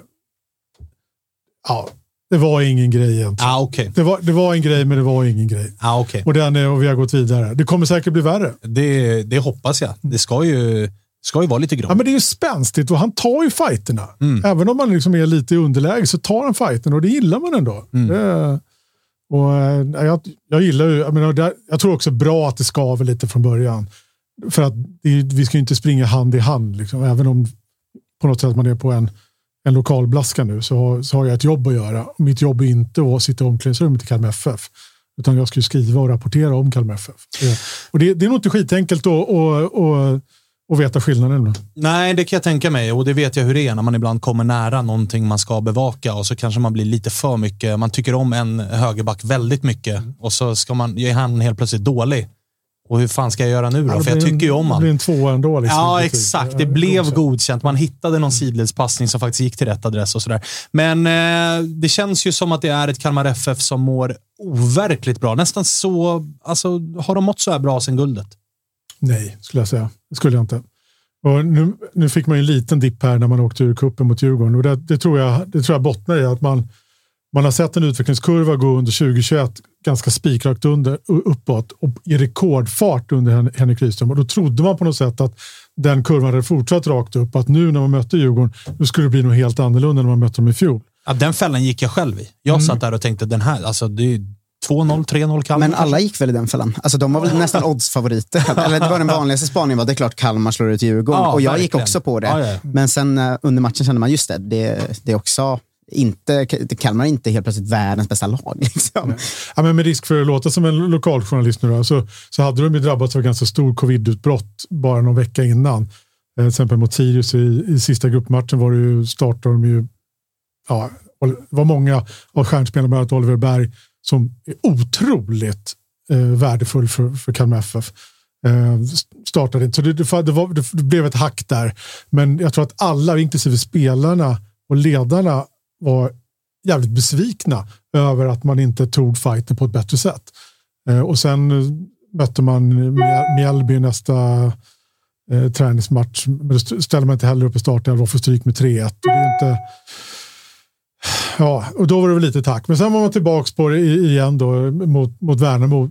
Även där startar man ju inte sina bästa spelare, men vinner ganska komfortabelt. Komfortabelt, bekvämt heter det på svenska, gör det inte det? Man vill gärna använda komfortabelt för att det är Det låter amerikanskt engelska. Ja, exakt. exakt. Nej, men det känns, alltså, och det man undrar är ju så här, vad är det han gör? För Rydström känns ju inte som en sån här modern... Alltså när han kom upp och han skulle bli tränare så kände man ju nu är det, nu är det svensk, liksom gammal 4-4-2, knock it long, alltså old school. Nu känns han ju som den mest moderna tränaren vi har i det här landet. Det känns ju när man tänker på det, när man tittar på Kalmar spela så känns det som att det är ett lag som jobbar oerhört mycket med XG och golden zones och hela den här grejen. Men sen ser man också att fan, det är ju Henke Rydström. Jag har verkligen inte bilden av Henke Rydström av att det är den typen av tränare. Men du som har jobbat, eh, inte jättelänge nu, men, relativt nära dem. Hur, hur, vad tror du det är som, som gör att de ser ut som de gör? För det första så har han ju sagt att han vill, göra, att han vill träna ett lag på helt motsatt sätt än han själv var som spelare. Ja, det har vi sett. Och, och det har vi sett. Eh, men jag, alltså, uppenbarligen så är han ju väldigt, väldigt, väldigt, väldigt tydlig. Han vet vad han vill få ut av sina spelare och, och, och Kalmar FF värvar spelare utifrån vad han vill ha på planen. Eh, men det är ingen som hade kunnat gissa eller tro eller hoppas att det skulle gå så fort som det förra året. Men det, så, som framgångar ofta gör så bottnar det i hårt jävla jobb. Och som jag var inne på tidigare så, så tror jag inte, jag har inte hört om några föreningar i, eh, i Sverige eller i, i Skandinavien som jobbar på samma sätt som, som Kalmar FF gör. Så mycket. Jag, jag pratade med mm, Axel Lindahl som var i Degerfors förra året. Som de värvade då från Bodø Glimt inför det här året. Uh, han säger ju att vi kör 30 procent mer. Och jag, jobbar man 30 procent hårdare än alla andra då borde man ju också bli lite bättre. Och jag tror att det, det, det är där någonstans det är. Och att man har, man har en tydlig idé, man är beredd att jobba stenhårt för det. Och sen så har de ju också bra spelare på vissa positioner. Men de, men jämfört trupp med Norrköping så är Norrköping en mycket bättre trupp skulle jag säga. På pappret. Ja, spelare för spelare, Ja. definitivt. Men sen så gör ju uppenbarligen Rydström som tränare och Kalmar som klubb saker på ett annat sätt som gör att de ändå är minst lika bra, om inte bättre. Då, för att du var inne på det att Rydström spöar ju Norrköping alla gånger. Varje gång. Eh, Men jag tänker på det, en sån styrka som man ser hos Kalmar är att de har ändå tappat eh, Ring, Fröling, Piotr Johansson och man tänker ju inte ens på det. Alltså det är ändå några, alltså det är bra Ja, det, men det spelare. man tänker liksom. på Jonathan Ringer. Ja. Han gjorde, en, gjorde han åtta mål i fjol. Ja. Det är ganska mycket. Ja, det är för det. Kalmar gör inte så mycket mål. Men Eh, hur tunga är de tappen då? Jonathan Ring skulle jag säga är tufft. Men då, då har de övat in Simon Skrabb från Brescia. Då, som, Och det är ett jävla nyförvärv. ja, det är ett säga. nyförvärv, fast han, han är ju också en bit ifrån formen. Eh, så att det, och det, det har synts i, i träningsmatcherna och cupmatcherna han har hoppat in i. Att det är en, han är en bit från att vara hundra, men han var ju fin i Norrköping. Mm. Ehm, Men inte heller där gjorde han så mycket mål, eller hur? Han fick spela mycket wingback också. Mm, Jag tror han gjorde, gjorde han sju mål som mest en säsong, tror Ja, jag. det låter rimligt. Sju och så gjorde han fyra sin andra säsong. Eller så. Men också en sån som är, han, han var ju väldigt bra. Alltså man såg att eh, hade han kanske fått spela mer där han ville och mer konsekvent, eh, off, alltså högre upp i banan, så hade han nog gjort mer, mer mål och poäng i, i IFK tror jag. Ja, men det är ju så här, de, de gnuggar i händerna när Sirius inte plockar upp eh, Nahom Netabay till exempel. Då bara, ja, men kom ner till oss och kör och så skruvar han in bollar mot Sirius i krysset i kuppen och så vidare. Det, eh, de har, sen kommer lite unga spelare underifrån som är rätt spännande. Isak Jansson hade ju ett jättetufft år förra året, u landslagsman nu, men han hade ett tufft år och ingen visste varför, han missade mycket och så vidare. Men det visade sig att hans pappa då gick en, en omöjlig kamp mot cancern och, och dog under förra året. Då, det som givetvis påverkade en, en 20-21-åring enormt mycket.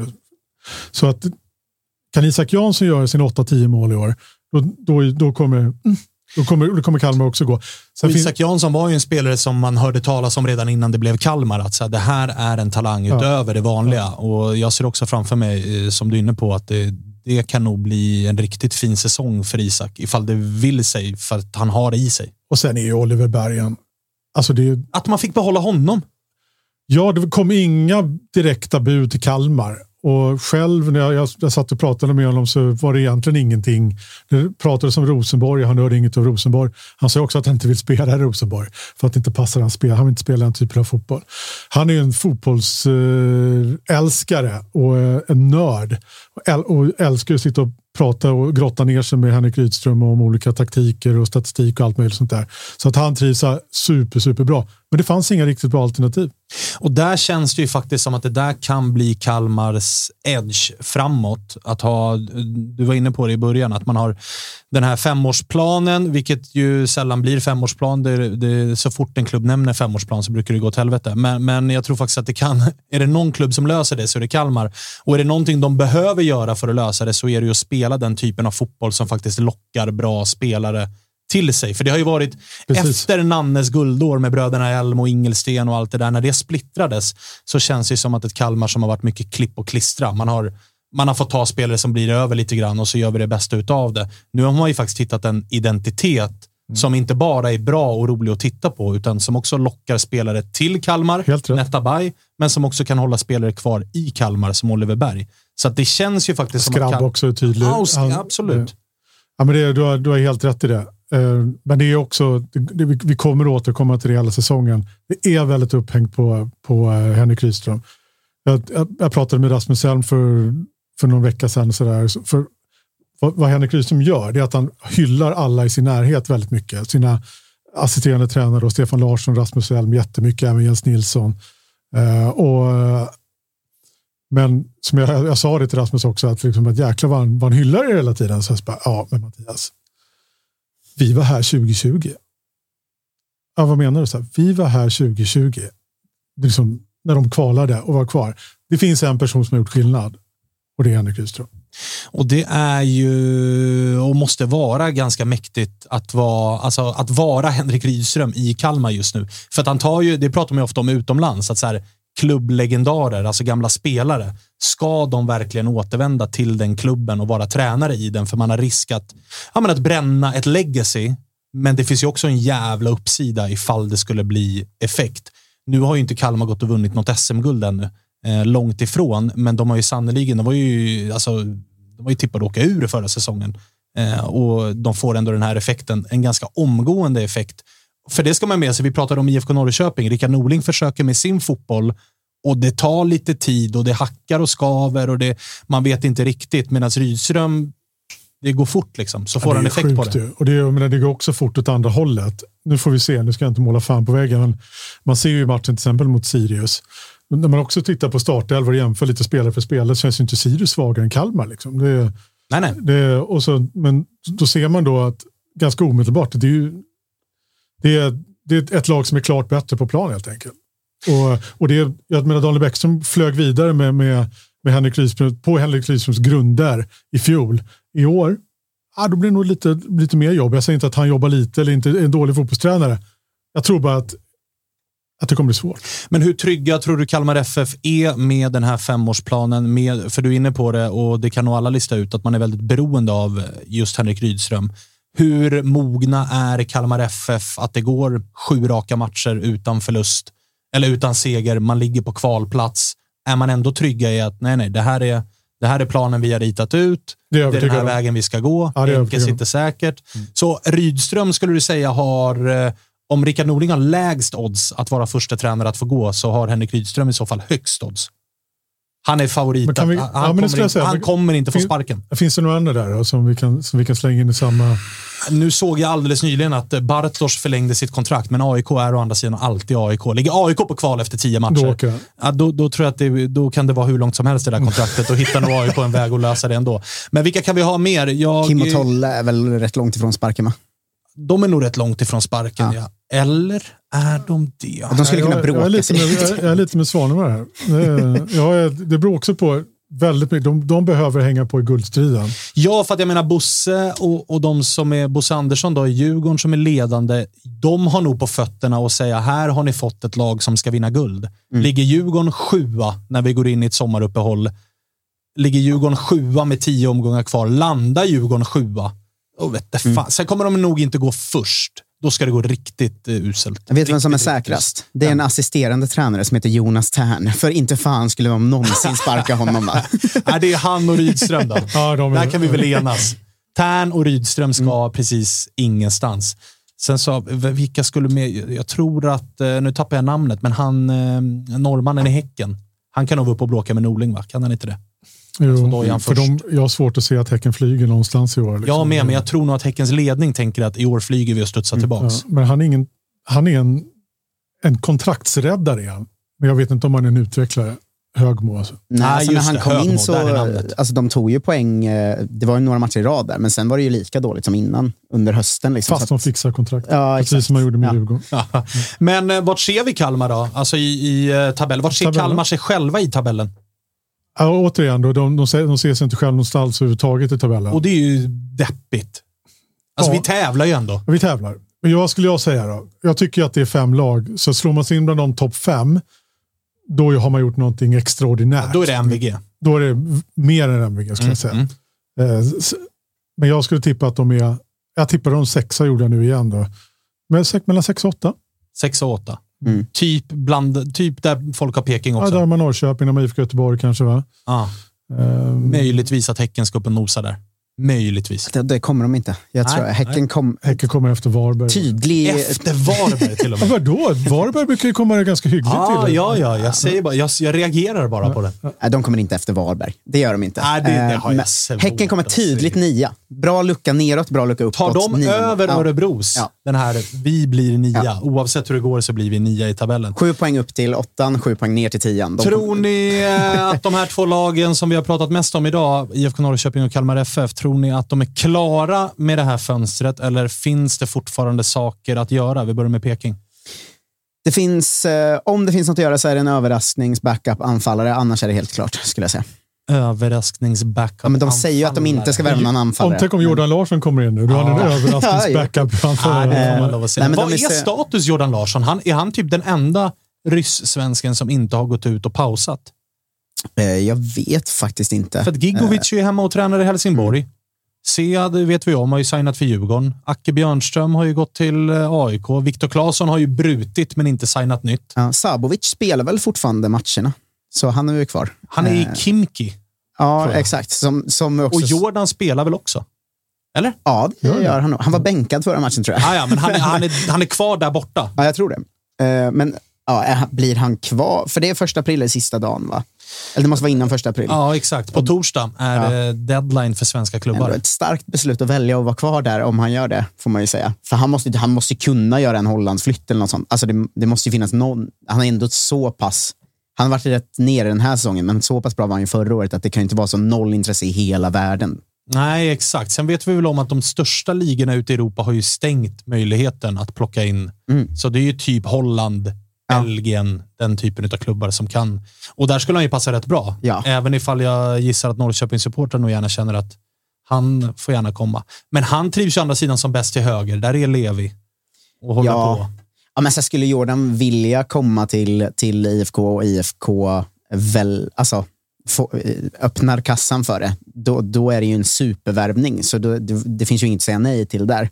Men jag gissar att han inte att han antingen inte är sugen eller att IFK har bestämt sig för att vi öppnar inte kassan mer, mer för att skulle möjligheten finnas kan jag inte se att de skulle strunta i den. Liksom. Ah, okay. Bytt agent också va?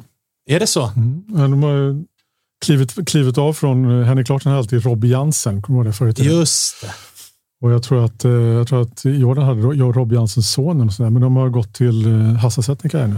Vänta, ah, okay. Jordan hade sonen till Henkes agent. Mm. Det är otroligt. Ja, det, är faktiskt, det är faktiskt en bra anekdot. Eh, Okej, okay, Hassan nu, så det talar väl för att det kanske händer någonting då? Det är väl inte otroligt i alla fall. Nej, det är det inte. Eh, Kalmar då? Vad säger eh, fåglar som viskar till dig där nere? Är det klart? Eller? Ja, jag skulle säga att det är ganska klart. De tog ju precis bara nyligen tog de in Douglas Bergqvist. Mm, bra. Eh, som mittback. Och det vill för att Henrik Rydström, dels så har det varit eh, tunt, för de har varit skadedrabbat i mittförsvaret helt enkelt. Och vad de har saknat är någon som driver på dem där bakifrån. Det är, det är ganska snällt igen. Det är ett välkammat gäng. De vill, jag pratade med Rasmus Sjöstedt som är en ruggigt skön lirare förresten. Mm -hmm. eh, om, han tycker också att de måste bli lite mer bad boys. Liksom. De, är lite, de är för snälla helt enkelt. De har skaffat en målis som, är, som kommunicerar bra. Eh, han får bara se till att rädda bollarna. Just det, den detaljen. Eh, och så, eh, men så då med Douglas Bergqvist, jag, som, man, som man är lokalreporter kan man gå ner på alla träningar. Så står man i solen på gasten när det är sol på gasten. Och, så, så hör man, och han, bara, han bara kör. Han bara kör hela tiden. Och jag tror att det kan vara nyttigt för, för Kalmar att få in den, eh, den pådrivaren. Så att, nej, jag tror att de är relativt klara. Trist. Ja, det är lite Man vill ha lite, det är lite tråkigt att vi i Sverige inte har större buzz kring deadline day. Mm. Alltså när det bara det dyker upp 20 övergångar på en dag, sista tre timmarna. Det är bara alla klubbar håller på och ja. plockar av varandra. Det är den roligaste värvningen att, att se som supporter också. Ja, det det. För att då att han blir klar och sen är det premiär bara någon dag efter. Och så här, vi hade det förra året med Skulason som blev klar precis sista dagarna. Gick ut och nätade direkt i debuten och då tänkte man så här, Med nu... drömmål Ja, exakt. Alltså. Då var man så här, nu, nu jävlar liksom. eh, så vi får väl hoppas på något sånt eh, för både Kalmar och IFK för inte, att pigga upp då. Inte samma eufori när AIK gjorde Jack Lane på deadline day. Det var inte riktigt samma, samma hype kring eh, kring den värvningen. Var är han idag? Jack Lane är väl i franska tvåan, tror jag. Han är inte utlånad till eh, Bulgarien nu? Han är, är väl i Botev Plovdiv med Just Paconate det. och gänget. Just det, han gick på lån. och gänget. det, är par, det, är, det är något gäng där borta som vi, eh, som vi har. Kalle, deadline mm. day. Ja. Det är på torsdag. Då ska vi faktiskt verkligen. köra en livekväll här ju. Ja, så är tanken ju. Vi hoppas att det ska bli eh, ett par liksom, spännande övergångar. Ja. Eh, men tanken är också att vi ska köra en liten lag för lag-genomgång. Det ska bli Toto-svenskans allsvenska bibel. Ja, precis. Och då sänder vi 21 till 01. 21 alltså till tills 01. fönstret mm. stänger. Mm. Trevligt ju. Ja, godis. Lite... Ja. Om det dyker upp något i Kalmar, då ringer vi ju. Mm. Vet du vad? Min telefon är öppen hela torsdag kväll fram till 01. Ah, exakt. Jag är inte säker. Jag, jag, ganska, jag somnar ganska tidigt ibland. Jag inte, det är typ 23. Men testa. Jo, men det är deadline day också. Det vet ju du som gammal liksom, Sportexpressen och allt där. Då, då är det bara att koka kaffe. Ja, men så är det. Bara Absolut. gasa vidare. Eh, hörni, det var svinkul att prata med er. Detsamma. Jag har varit eh, lite, lite, lite klokare. Det känns spontant som att Kalmar den här får du ta Tapper. Det känns spontant som att Kalmar är ute på någon Boda Glimt-resa. Ah, Håller du med mig? Alltså jag fick ju den viben när du pratade och jag blir galen. Jag känner att jag börjar hata Kalmar nu. Ja, det, är liksom, det är min nya stora rival. Fan Kalmar nu alltså. Men, pr pr prata, på lite, prata på lite om, om, om Bodø Glimt. Jag måste bara hitta en tweet som jag, som jag fick från, från Norge. För jag gjorde precis den här jämförelsen nämligen med, med Axel Lindahl. Och då kom ja, just det, en av tidernas bästa tweetar kom Oh. Hög ribba lägger du nu. Ja, verkligen. Förväntningarna är ja, Jag hatar fan Kalmar. Men, men håll med om att det ja. känns som att ja. det, det, är dit... För visst var målvakten Kalmar nyss tog är väl eh, Bodø Glimt. Eh, han har varit där tidigare. Han har också spelat för ett lag som heter Santa Claus i Finland. Bra CV, får man lov att säga. Ja, nej, men han... Eh, jag måste hitta den här, för jag lovar att ni kommer tycka ni Men utan att de har sneglat dit, alltså sportsligt, att vi ska mm. spela på samma sätt eller sådär. Det, det lägger jag ingen som helst värdering i. Det är inte det min spaning handlar om. Men spaningen är att de har sett att de är också ett litet lag mm. med inte jättemycket folk på läktarna och det har varit lite trubbel här ett par år. Här finns det renoverings... Det är ett renoveringsobjekt det här. Mm. Och träffar vi bara rätt tränare, lite som Bode Glimt gjorde, vi spelar en liten annorlunda typ av fotboll som kommer passa lirare, då kommer vi kunna bygga någonting här. Ja, men det är väl det att om man inte är Malmö, eh, eller Djurgården eller AIK eller så vidare och har den kassan, då måste man göra något helt annat för att lyckas. Och det har ju Kalmar gjort. Och nu känner jag bara att det här kommer bli en Bodø Glimt-grej och jag känner att jag hatar Kalmar. Alltså hela Sverige måste, alla andra klubbar måste gå samman och krossa Kalmar. Det är fan det vi ska göra nu. Vi kan inte godta att de blir Bodø Glimt Ja, och vänta, Sveriges jag, jag, bästa lag. jag, Jag, närmar- är inte med på det. Jag tror att jag närmar mig, eller så gör jag inte det. Fan. ja, men den, var så, den var så fruktansvärt bra så att det var liksom... Det var... Ah, kom igen nu. Ja, du får, du får... Ja, men det, var, det gick, ut, ut, liksom gick ut på att eh, han hade hört att eh, Axel Lindahl hade, hade jämfört Bodø Glimt med, eh, med Kalmar FF och då sa han att vi kan skicka ner en ballgutt för att sätta standarden i, i Kalmar FF. Han tyckte att det var att det var fel kille som uttalade sig. Jag tycker för Axel Lindahl har varit alldeles fantastisk. Så En långt. ballgutt. Det är alltså bollkalle. Bollpojke, Ja, okej. en ballgutt. Ja. Min norska är... Den är svag. Den är svag kan man säga. Det osade två plus om den tweeten. Ja, tidernas bästa tweet var fan en hög Ja, branding. det var ju bättre än så. Det var, jag var ju usel på, eh, på berätt, återberättande. Jag ber om ursäkt för det. Ja, det, det, där, där sa du någonting uh, å andra Jag sidan. har tidernas bästa tweet. Jag vet inte riktigt vad det var, men det var något med ballgutt. Ja, vet du vad jag tar de här hånen? Jag borde ju plockat fram det tidigare, men då kunde ni sagt någonting också. Ja, det, men nej, jag. det, det var bara en spaning som landade hos mig nu. Jag kan inte rå för det, uh, Lyr. Ibland bara kommer det till jag mig. fattar, och jag ber om ursäkt. Ja, att jag det- liksom, det du var ju du det lugnt. föll, föll men, pladask. men, men håller du med då? Känner du liksom att så här, de Bodø har- Glimt-vibbar? Ja. Det är rätt mycket som ska klaffa innan dess. Men jag det säger inte att de spelar slutspel snart i, i Europa, men, Nej, jag- men det finns ju absolut likheter. En liten klubb från en, eh, från en, eh, en del av landet som är svårtillgänglig då, om man säger så. Mm. Eh, det är små resurser. små resurser, man värvar inte de bästa spelarna, man siktar på att ha det bästa laget och man har en kompetent eh, tränare i båda läger. Liksom. Det är, Så det värsta som kan hända för en allsvensk supporter just nu är att typ eh, att Kalmar FF, om Kalmar FF skulle gå och värva Erik Ring nu, då vet jag att Erik Ring kommer göra 15 mål och 4 assist och bli såld för 15 miljoner. han skulle passa alldeles utmärkt. Ja, jag vet. Så det, och det är ju det värsta man vet själv. Jag kan ju tänka mig hur norska storklubbar känner när Bodø Glimt hämtar deras, ja men någon gubbe i reservlaget som inte får A-lagskontrakt. Då måste ju de bara sitta och känna, jaha, där missade vi. När, Vi behöver inte gå så långt egentligen till Bodø Glimt. Vi kan faktiskt gå till Östersund också. För, för inte så länge sedan så gjorde de ungefär samma sak. Ja, men vi får hoppas att Kalmar gör det med, med lagliga medel. Och så vidare. det får vi hoppas. Det, det får väl du ta reda på om inte annat. Du ska ju vara där nere och Jag, granska. jag på. lovar att jag, att jag har dem under lupp. Ja, bra. det kommer vara, när Eggson Binaku går dit och vinner assistligan, då blir det galgen för mig. Alltså. Då, då ger jag upp. Ja, jag köper det. Och, och, du har ju den gubben nu i skrabb för övrigt, som hade Ja. varit en perfekt Totte Nyman-reserv, Ja. men som istället kommer göra 15 mål för Kalmar. Ja, fy fan alltså. Jag tror, jag tror han gör tre frisparksmål i år. Jag såg, jag såg att de stod och la frisparkar på någon träning. Sitter i krysset liksom. Det är ju för att han också har delat omklädningsrum och träningsplan med Super Mario Balotelli nere i Brescia, som han har lärt sig. Det vill i alla fall jag tro. Eh, hörni, tack för att ni har lyssnat på, på Toto-svenskan. Vi är tillbaka på onsdag. Jag har inte riktigt stenkoll vad vi ska köra för fokus då, men det ryktas om att vi ska få en allsvensk spelare in i studion. Jag vågar inte riktigt lova ännu, men det kommer på våra sociala medier där man följer oss. Instagram och Twitter och allt det där. Till och med TikTok. Är du stark där, Tapper? Nej, jag har inte. Men jag har fått skaffa då för att följa eh, Tuttosvenskan. Gör det, gör det, det tycker jag. Lyr, TikTok, nej.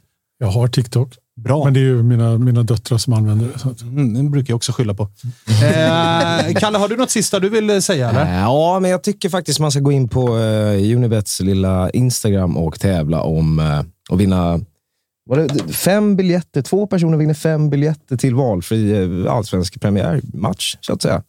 Gåshud ju. Ja, Det är ju faktiskt eh, slutsålt typ överallt, förutom ja, i Kalmar. Exakt. Som sagt, jag, jag, får de upp sex nu, premiär söndag, kan vi tippa? Åtta? Borde ju vara tio. Det är premiär mot Malmö. Jag vet att eh, Malmö kommer väl upp med, eller? De kommer väl upp med ett par tusen. de har två sektioner. Alltså de har både upp och nere på en kortsida.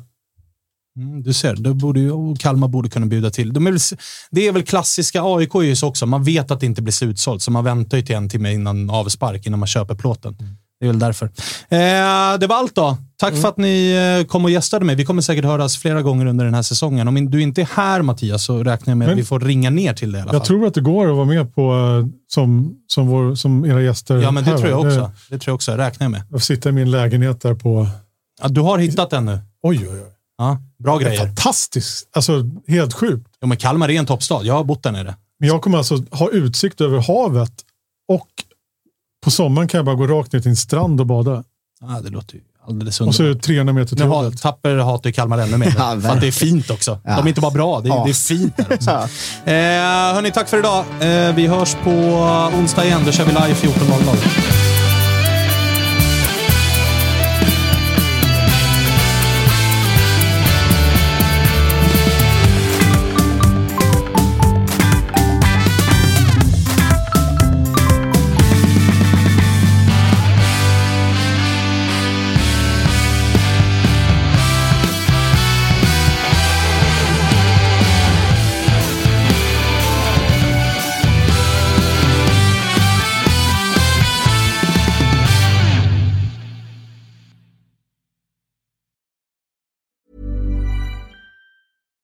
Mom deserves the best, and there's no better place to shop for Mother's Day than Whole Foods Market. They're your destination for unbeatable savings, from premium gifts to show-stopping flowers and irresistible desserts. Start by saving 33% with Prime on all body care and candles. Then get a 15-stem bunch of tulips for just $9.99 each with Prime. Round out Mom's menu with festive rosé, irresistible berry chantilly cake, and more special treats. Come celebrate Mother's Day at Whole Foods Market.